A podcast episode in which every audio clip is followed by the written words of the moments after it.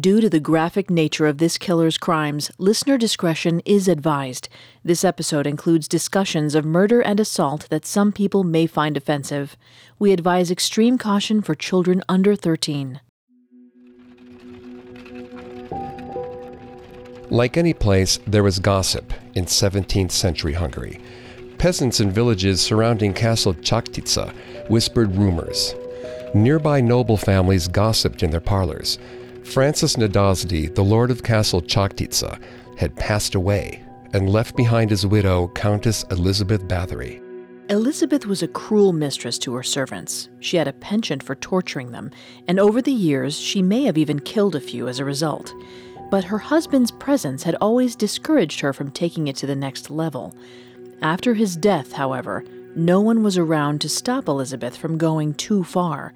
With no one left to modulate her murderous desires, Elizabeth started to become the woman she would forever be known as the Blood Countess.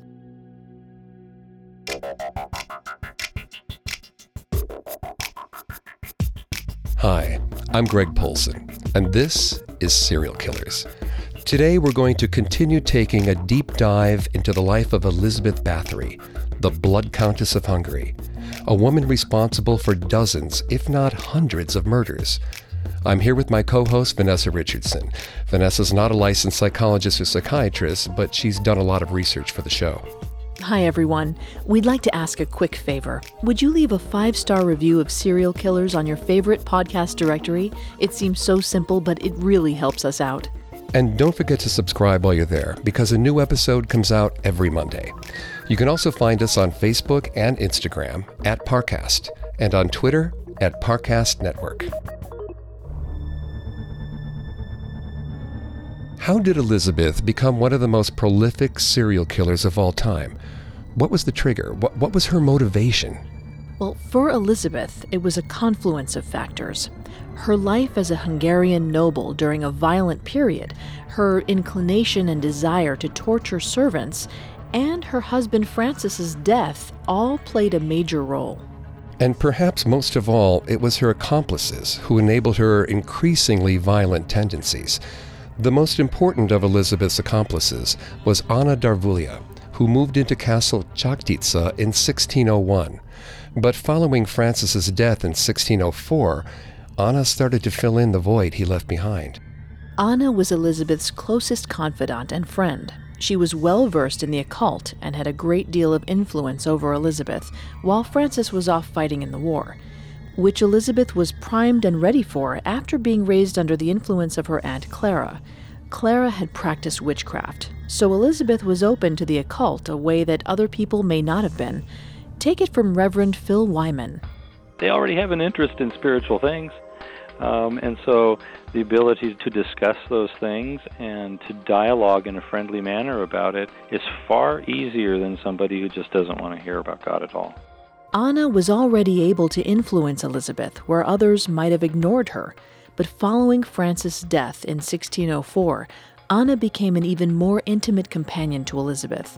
We don't know if they ever had a sexual relationship, but what we do know is that Anna encouraged Elizabeth in her cruelty, providing her with new and more terrifying torture methods at every turn. She also took over as the voice in Elizabeth's ear.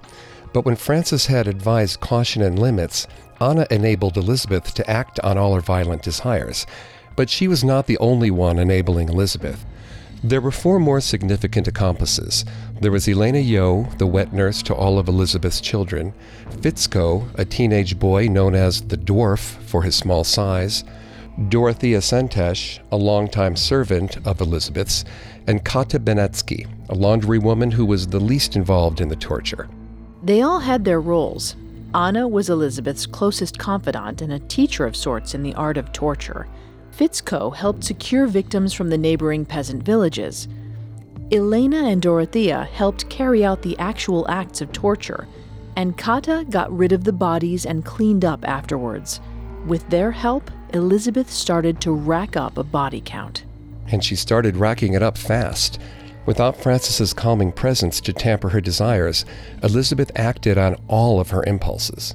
At this point in the years immediately following Francis's death, Elizabeth's murders grew more numerous, but she still remained in line with how we would view a stereotypical female killer today. Traditionally, female murderers killed those close to them who were subservient or weak. Like Elizabeth's servants. Exactly.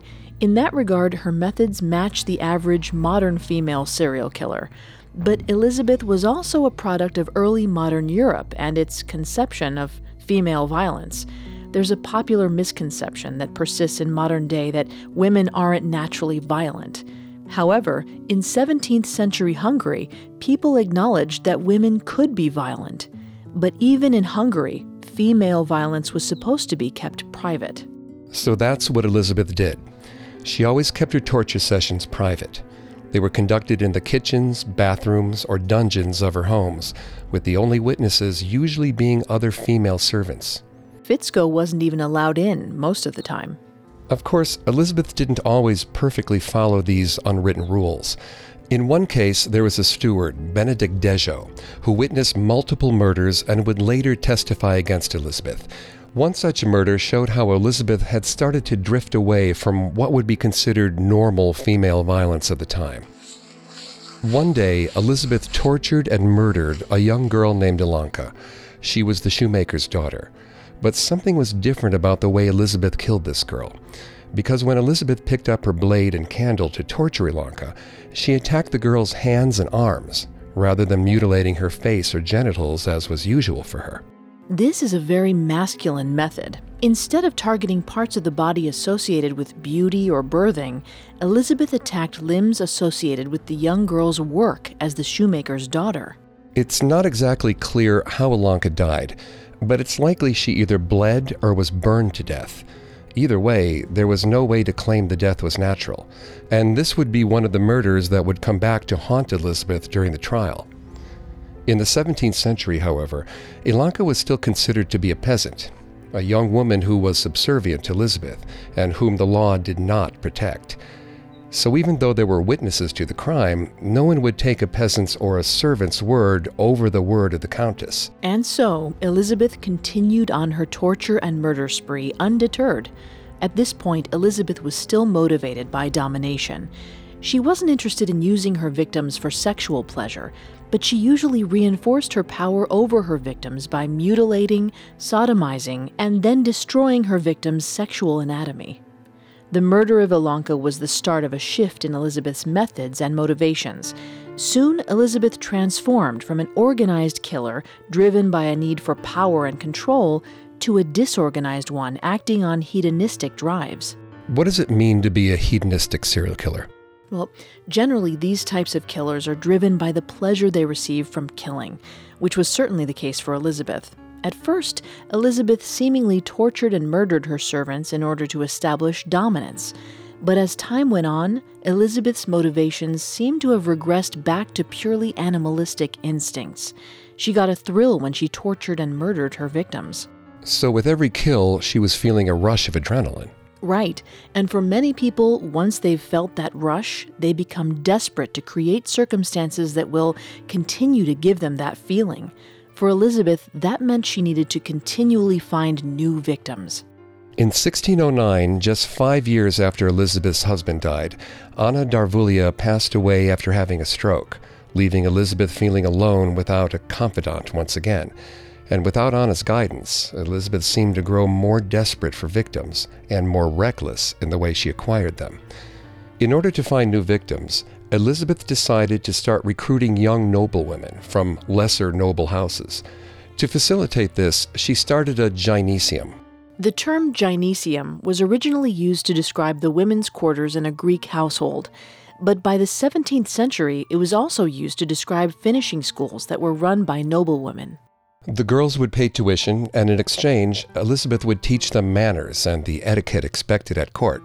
This was another sign of Elizabeth's undoing. She was starting to be careless, moving on from peasant girls to noble girls, even if they were of the lesser nobility. Today, if a serial killer changes their methods, they're generally more difficult to catch before they kill again because it makes it harder to track them. But that wasn't the case here. Elizabeth had just opened a new can of worms she wasn't ready for. She had been operating under the protection of Hungarian law, which had basically stripped peasants of all their rights. Daughters of noble families, however, were protected under the law, and Elizabeth would find that she had finally gone too far. Are there any particular reasons why a serial killer may change their methods like this, especially so late in life? Sometimes it's for the sake of a new challenge. Their method of killing has gotten boring, and they're seeking a greater thrill. Or it's to throw the authorities off one's trail so the murders don't immediately seem connected. For Elizabeth, it could have been either of these, but it seems it was desperation. There simply weren't enough local servants and peasant girls to sustain her constant tortures and murders. So she started her gynecium, and young noble girls came from all over to live at the castle of Chaktitsa and one by one, they started to fall prey to Elizabeth's desires. Within three weeks, every single one of Elizabeth's students was dead. She claimed they all died from disease, but she refused to release any of the girls' bodies to their families. You can imagine how that went over with the parents of these young girls. As the rumors of Elizabeth's gynecium spread, King Matthias, the Hungarian monarch, could not ignore the outcries from the nobles in his country.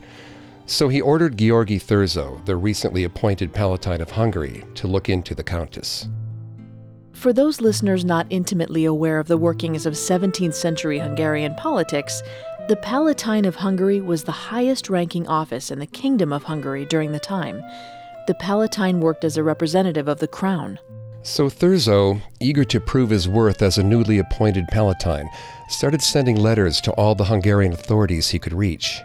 Quote, you know how, both in the past and present time, several serious complaints have come to us regarding the noble Lady Elizabeth Bathory, namely that she, through some sort of evil spirit, has set aside her reverence for God and man, and has killed in cruel and various ways many girls and virgins and other women who lived in her gynecium.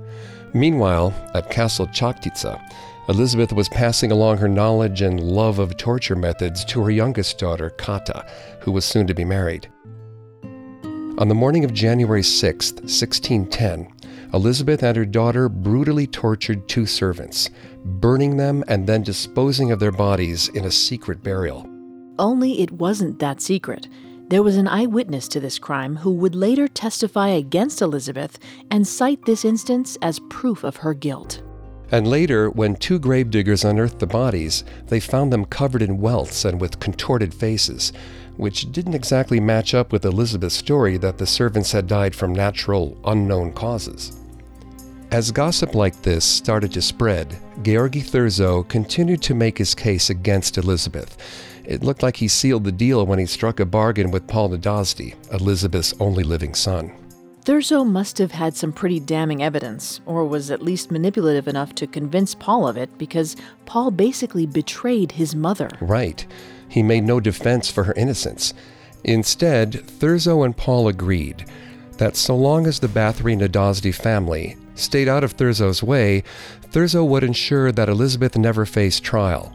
This wasn't strictly legal, but the Bathory Nadasdy family was still powerful, and they were still given privileges other families would never be afforded. So Paul took the bargain, condemning his mother but ensuring she avoided the death penalty. Of course, when Georgi Thurzo eventually confronted Elizabeth on Christmas Eve 1610, she denied everything and claimed her innocence.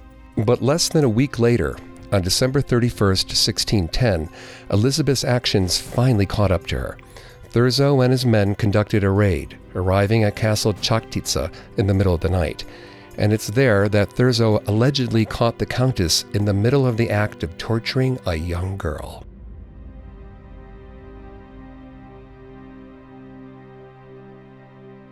We'll return to our story in just a moment. And now let's continue our story.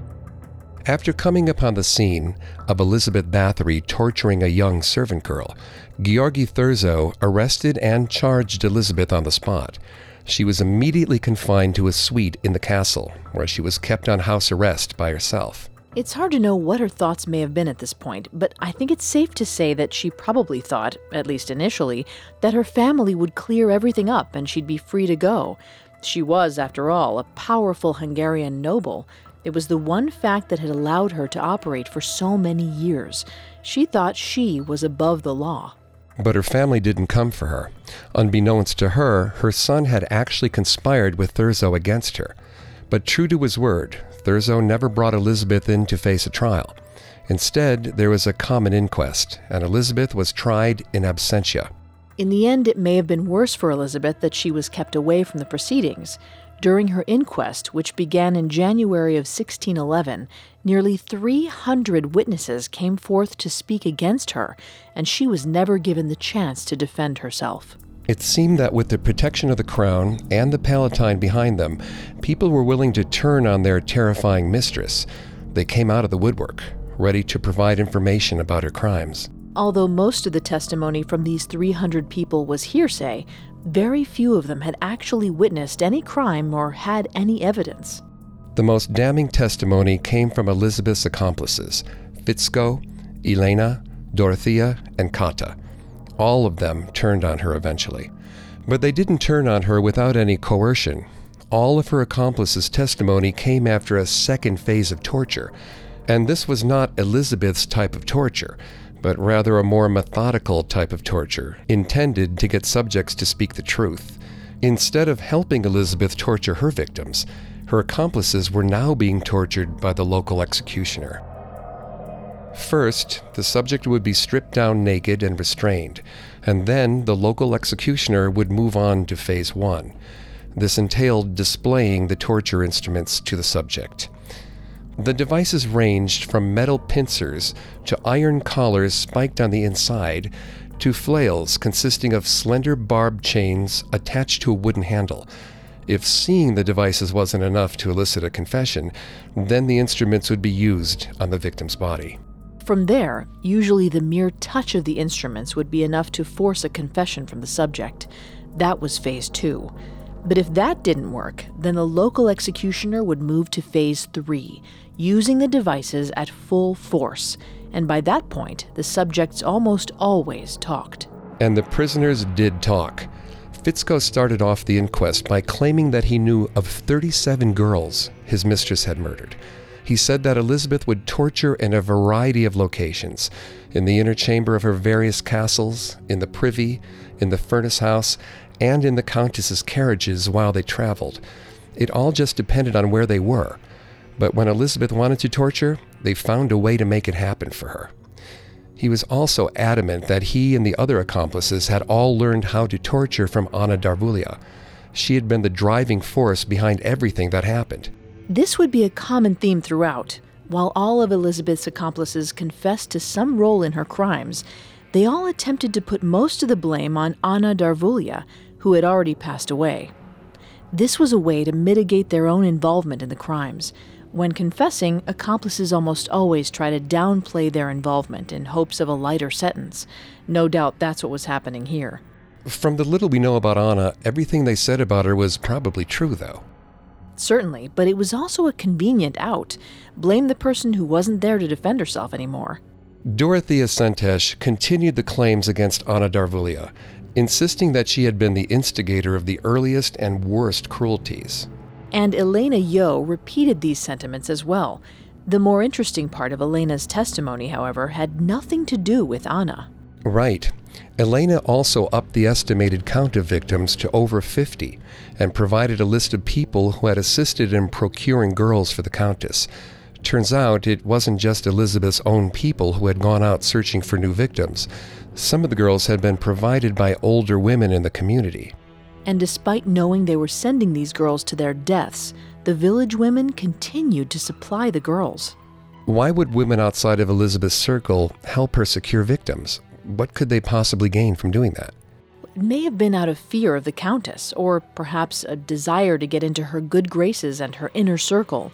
Whatever their motivations, Elizabeth took full advantage of the situation. And then another accomplice, Kata Benetsky, came forth. She was a laundry woman in Elizabeth's court, and she had not been part of the actual recruitment or torture of the young girls. She was not part of Elizabeth's inner circle like the others had been. In fact, she had initially refused to be a part of Elizabeth's crimes, but that didn't go over well with the Countess, as you can imagine. She was badly beaten and had to stay in bed for a month to recover from her wounds. Eventually, though, she became an accomplice herself, even if it was by force. She was responsible for taking care of the bodies left in Elizabeth's wake. Clearly and understandably, there was a lot of resentment for the role she was forced to play. Like the other accomplices, she pinpointed Anna Darvulia as the most adept at devising tortures. Unlike the rest of them, however, she had no problem turning on her fellow accomplices, throwing them all under the carriage. She named Dorothea as the one who had supplied the largest number of girls. She also accused Elena of being the most ruthless of the accomplices in supervising punishments. So much for trying to minimize their involvement. Seriously, it seems that Kata may have been the most self serving witness, or perhaps she was just telling the simple truth. Either way, it's likely that her testimony solidified the sentencing fates of the other three, while minimizing her own involvement and saving herself from execution. Despite some of the inconsistencies between the accomplices' testimony, there was one aspect that remained rather consistent between all of them the victim count. They all claimed the victim count was around 35 to 50 victims. Given that they all estimated a victim count within the same range, there is some credibility to this number. Which would have been all fine and good, but then another woman came forward. She's known only as Susanna in the transcript records. She claimed that the administrator of two of Elizabeth Castle's, Jacob Shilvassi, had found a list of the Countess's victims in a casket, and that this list contained 650 names. Oof, that's quite the jump in estimated victims. No one was ever able to confirm Susanna's testimony because no such list was ever uncovered. Now, whether that's because it never existed or because it was destroyed before anyone could find it, we may never know. But if this is somehow true, it doesn't just make Elizabeth the most prolific female serial killer, it makes her the most prolific serial killer ever. But it's hard to imagine it being true. At the low end, Elizabeth's victim count ranges from 35 to 50 victims. While this is by no means a small number, it is conceivable that this many victims could be covered up. It would be completely plausible to say that these deaths occurred naturally. In 17th century Hungary, the idea of 5 to 10 servants dying per year from natural causes out of the couple hundred employed at any given time was normal. But if that number jumps to 650 victims, that's an entirely different story. How would Elizabeth and her accomplices have kept that many murders under wraps? It seems implausible that they'd be able to continue operating without more difficulty. Either way, Elizabeth was done for at this point. She had not been allowed out of her confinement for any part of the inquest, and she would never have the chance to defend herself. She was found guilty in absentia, along with all of her accomplices. Dorothea, Elena, and Fitzko were all sentenced to death. Kata escaped capital punishment and was instead sent to prison for life, although she was later released. Elizabeth, however, never received the death penalty. This was the privilege of being a noblewoman in 17th century Hungary. It would have been too much of a commotion to hang her in the streets, and so she escaped traditional Hungarian justice. Instead, she remained up in her tower, confined to house arrest till the end of her days. And even though King Matthias demanded a real trial to sentence her, she never got one. Georgi Thurzo made sure of that. Most serial killers, once caught and contained to prison, or in Elizabeth's case, house arrest, like to take credit for what they've done. They've worked hard over the years to murder people, and most serial killers feel the need for other people to know what they've done. But here's the thing Elizabeth maintained her innocence until her dying day. She never took credit for any of her kills. This is something we see today, specifically with female serial killers. In general, female serial killers do not talk about their crimes in the way their male counterparts often do. They don't seek the attention of the press, and they're reluctant to participate in studies. Elizabeth falls into this category. She was never in this for the sake of making a name for herself. She already had that. She was in this simply because it was what she liked to do. Of course, there's another possibility as to why she never claimed responsibility, And that's that she may have been innocent all along. Our story will continue in a moment after a brief message. And now back to our story. Okay, we know what you're thinking. After all of this, Elizabeth Bathory may have been innocent all along? I think it's unlikely that Elizabeth was innocent, but there are a number of historians and a growing faction of people interested in Elizabeth's story today that believe that there's some merit to the idea that this was all a political conspiracy. In order to understand how this could even be a possibility, we have to look at two things. First, Elizabeth's power and what that meant for the Hungarian crown.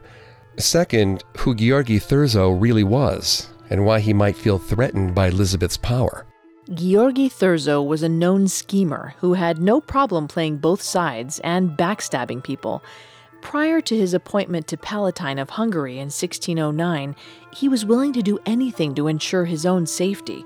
He wrote to his wife of a deal he made with the opposing government. Quote, I have received from Bocskai the document guaranteeing the protection of my estates. He writes in his letter that I have accepted his authority, but it is not the truth, and I shall never accept him. I need only his protection to defend myself against his soldiers, so it would be most unfortunate if other respected persons were to see this letter. That letter was pretty blatant about his intentions in lying to the opposing forces. He was being incredibly trusting of his wife to not share that with anyone. Usually he was a bit smarter than that. He began writing to her in code, in order to keep his true motives hidden. But his wife often forgot to write back in that code. From her letters, there is some evidence that Thurzo was plotting against Elizabeth for some time before he was even Palatine. Like we said before, he started to write to the authorities, detailing the nasty rumors about what Elizabeth Bathory had been doing up in Castle Choctitza. Depending on where you stand, Thurzo was either making people aware of the issue or he was stirring up rumors. Either way, he successfully introduced stories to the general populace that would eventually be repeated over and over again by those who testified against Elizabeth. These were the I heard this or I know someone who hearsay stories that were heard throughout Elizabeth's trial. But why would he start spreading these stories around Hungary? Perhaps because he and the king were scared of Elizabeth's power? Or perhaps Thurzo wanted Elizabeth's power for himself? It would make sense. King Matthias owed substantial amounts of money to Elizabeth and had no way of paying her back any time soon. He could have asked Thurzo to take her out of power in order to avoid having to pay her. The more likely story, perhaps, is that Elizabeth was in a distinctly unique situation. She was still technically loyal to the crown and King Matthias, but her cousin, Gabor Bathory, was starting a war to overthrow Matthias and take the crown, and Elizabeth had more money than she knew what to do with, which made the crown extremely nervous. What if she were to throw her money behind her cousin's insurgency? The only way to bring Elizabeth down was to catch her committing a horrific act red handed, which Thurzo did. Or at least he said he did. According to him, he walked in on Elizabeth in the act of torturing a young woman. There was a freshly buried corpse and a cowering servant, badly beaten, but still alive. That said, Thurzo never provided any evidence that this event actually happened. Elizabeth was arrested on site and confined to her tower on house arrest, but they never actually held a trial against her, even though King Matthias demanded one for years afterward and Elizabeth was never allowed to testify in her own defense. So Thurzo had the motive to frame her. And as the Palatine and overseer of the common inquest against Elizabeth, he had the means. Now remember, the witnesses who spoke against Elizabeth were all tortured into confessing. Yet, all mention of witnesses being tortured was struck from the record before being sent to King Matthias. Clearly, Thurzo didn't want the king to doubt any of the testimony. This is the first piece of evidence historians point to when making the case that there may have been some conspiracy occurring. Torture was a widely accepted practice in 17th century Hungary, but it was also well known that any testimony received because of it was less than perfect. This is perhaps the most convincing of all the evidence when it comes to considering whether Elizabeth may have been framed. Even at the time, confessions made under torture were not considered as good as confessions made without it. And nowadays, there's compelling scientific evidence that disproves the idea that torture provides genuine confessions. Torture has been shown to be widely ineffective in securing confessions and can even produce false information. The victims provide a false confession so that the torture stops, right? Well, that's one possibility, certainly. A famous example of a victim giving a false confession under torture from Elizabeth's era would be the German mayor Johann Junius, who confessed under torture to being a witch. Before Junius's execution, he managed to smuggle a letter out of prison to his daughter in which he told her that he confessed to end the excruciating pain. So Elizabeth's accomplices may have also confessed because they could no longer withstand the torture. Exactly. Another new theory, however, argues that torture can also produce false information by harming those areas of the brain associated with memory. Victims of torture can actually start remembering things incorrectly, which leads to a form of false confessions. So, the first argument for Elizabeth's innocence is that the confessions from her accomplices may have been false to start with. On top of that, according to Hungarian law, peasants should never have been allowed to testify. We don't want to get too bogged down with Hungarian law here, but in general, peasants were not allowed to testify against nobles. Some historians claim that the peasant testimony invalidated the investigation because a noble could not be charged on the word of a peasant. It's certainly strange that Thurzo would let the testimony of peasants carry so much weight. On the other hand, this was also a common inquest and not an official trial, and there was no specific rule against peasants testifying in a common inquest, even if it was a little unorthodox. So, all of this is to say, there may have been some fishy things going on in Thurzo's case against Elizabeth, but that doesn't mean she didn't commit the crimes. The case for her innocence is a thin one in the end. And it may be that some try so hard to prove Elizabeth's innocence largely because she was female. Many simply found it hard to believe that a noblewoman could commit violent murders. This is the same type of thinking that led to the blood bathing myth. For the people who believed that she actually bathed in blood in order to maintain her youthful beauty, they were simply trying to understand her motives as a female serial killer. And similarly, people who now believe she was innocent all along do so because it's easier than accepting that a woman could commit such atrocities on such a large scale. But the truth is, Elizabeth was a serial killer, perhaps one of the most prolific of all time. And for some people, it's just hard to imagine the depths of her cruelty. Instead, they choose to believe she was framed rather than accept that a woman like her could exist.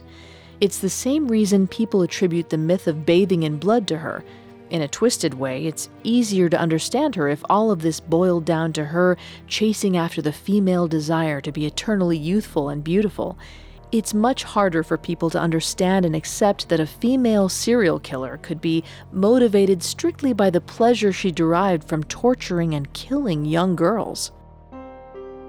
Elizabeth Bathory's guilt or innocence may be debated forever.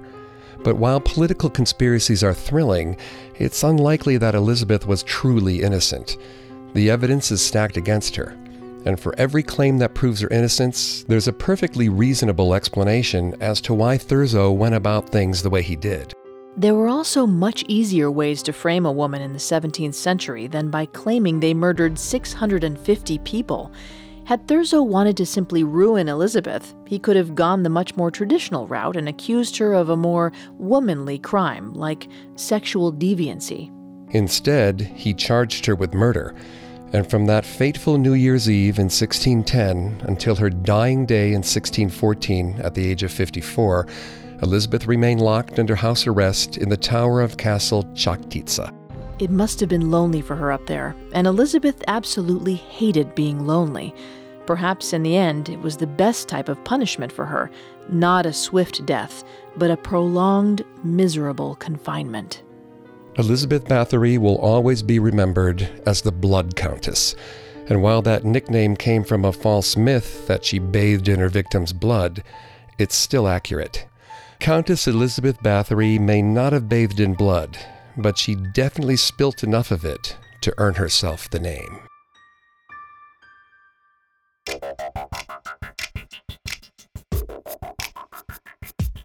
Thanks again for tuning in to Serial Killers. If you want to listen to any previous episodes of Serial Killers, you can find them on Apple Podcasts, Google Play, SoundCloud, Stitcher, and Spotify, or on our website, parcast.com, spelled P A R C A S T.com.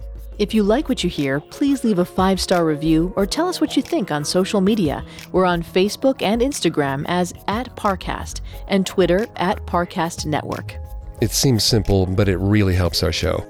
Join us next Monday as we delve into the twisted psyche of another serial killer. Have a killer week. Serial Killers was created by Max Cutler and developed by Ron Cutler. It is a production of Cutler Media and is part of the Parcast network. It is produced by Max and Ron Cutler, sound design by Ron Shapiro, with production assistance by Joel Stein. Additional production assistance by Carly Madden and Maggie Admire. Serial Killers is written by Alex Burns and stars Greg Polcyn and Vanessa Richardson.